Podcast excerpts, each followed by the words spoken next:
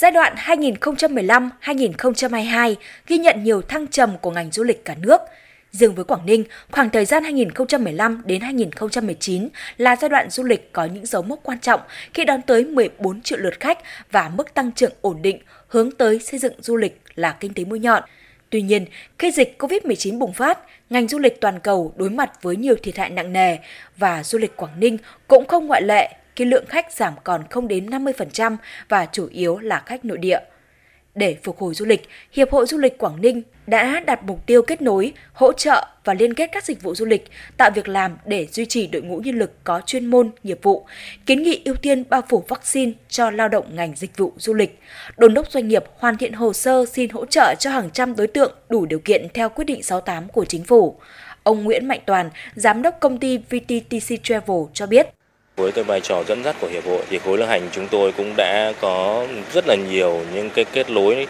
các doanh nghiệp đã ngồi chung lại với nhau, tìm được tiếng nói chung. Tôi cho rằng là khi hiệp hội phát triển, đứng vững thì à, lợi ích của doanh nghiệp à, trong tổ chức đó cũng sẽ được bảo vệ và được duy trì tốt hơn. Ông Phạm Văn Thủy, Phó Tổng cục trưởng Tổng cục Du lịch Việt Nam đánh giá, Hiệp hội Du lịch Việt Nam, trong đó có Hiệp hội Du lịch Quảng Ninh, đã giúp các cơ quan quản lý nhà nước xây dựng các cơ chế chính sách cơ bản về du lịch, kết nối, dẫn dắt doanh nghiệp, đưa ra nhiều sản phẩm thu hút du khách và có vai trò quan trọng hỗ trợ Tổng cục Du lịch quảng bá, xúc tiến du lịch quốc tế đến Việt Nam khách hàng lựa chọn sản phẩm là thông qua hiệp hội du lịch và các doanh nghiệp đến với các cơ quan quản lý nhà nước. Các hiệp hội chúng ta một là phải làm một mái nhà chung để làm bà đỡ cho các doanh nghiệp du lịch, các doanh nhân làm du lịch, phải là kết nối với các doanh nghiệp du lịch đến với các khách hàng truyền thống và khách hàng không truyền thống để tạo ra các sản phẩm du lịch để khách du lịch đến được với Quảng Ninh và tạo ra thương hiệu điểm đến của Quảng Ninh trên thị trường quốc tế.